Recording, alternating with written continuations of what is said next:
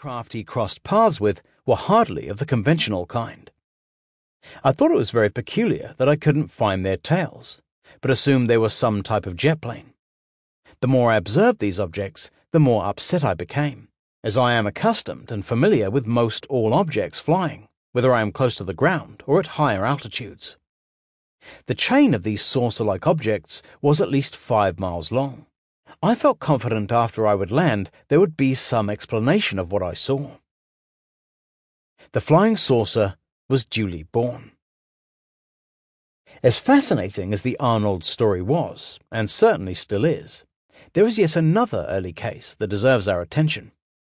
It actually predates the events of June 24, 1947, by almost a year demonstrating that, just perhaps, the so called modern era of ufology did not begin with Arnold, after all.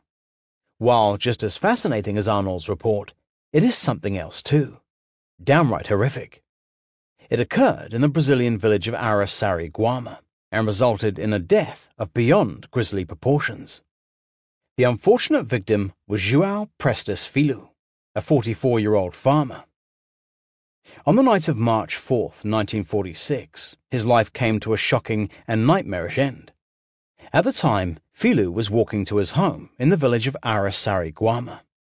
As he approached the village, Filho, who had spent the day fishing on the Tietê River, developed a feeling that we can all, at one time or another, relate to that of being watched.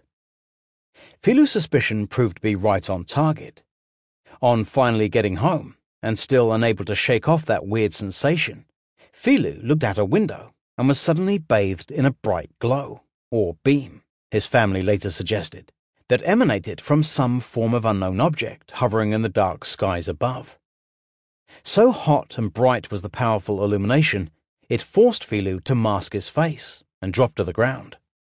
As the light suddenly went out, Filho felt his skin grow warm, then hot, and very quickly scalding. Desperate for help, he staggered around the village, pleading for someone to take away the pain.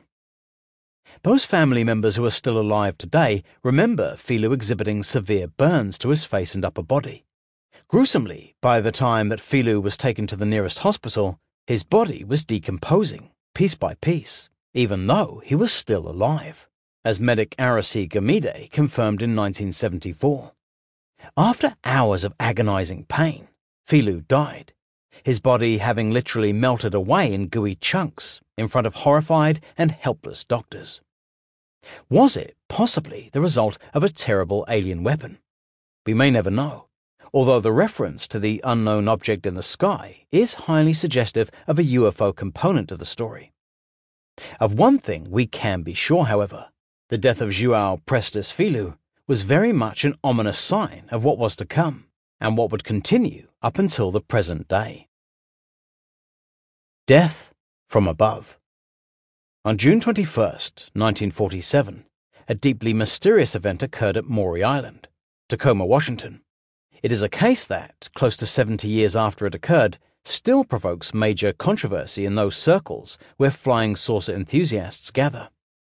And that's hardly surprising, given that it revolved around nothing less than a malfunctioning UFO that practically exploded in midair the controversial deaths of a pair of military personnel, and the near death of one of the most famous figures in the history of the UFO subject.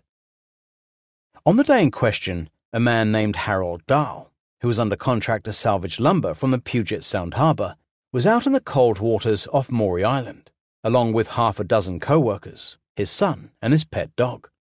Suddenly, and to their collective astonishment, they saw in the morning skies above at a height estimated to be in the region of 2,000 feet, a squadron of what would soon become known as flying saucers, all of which displayed noticeable portholes and hollowed out centers.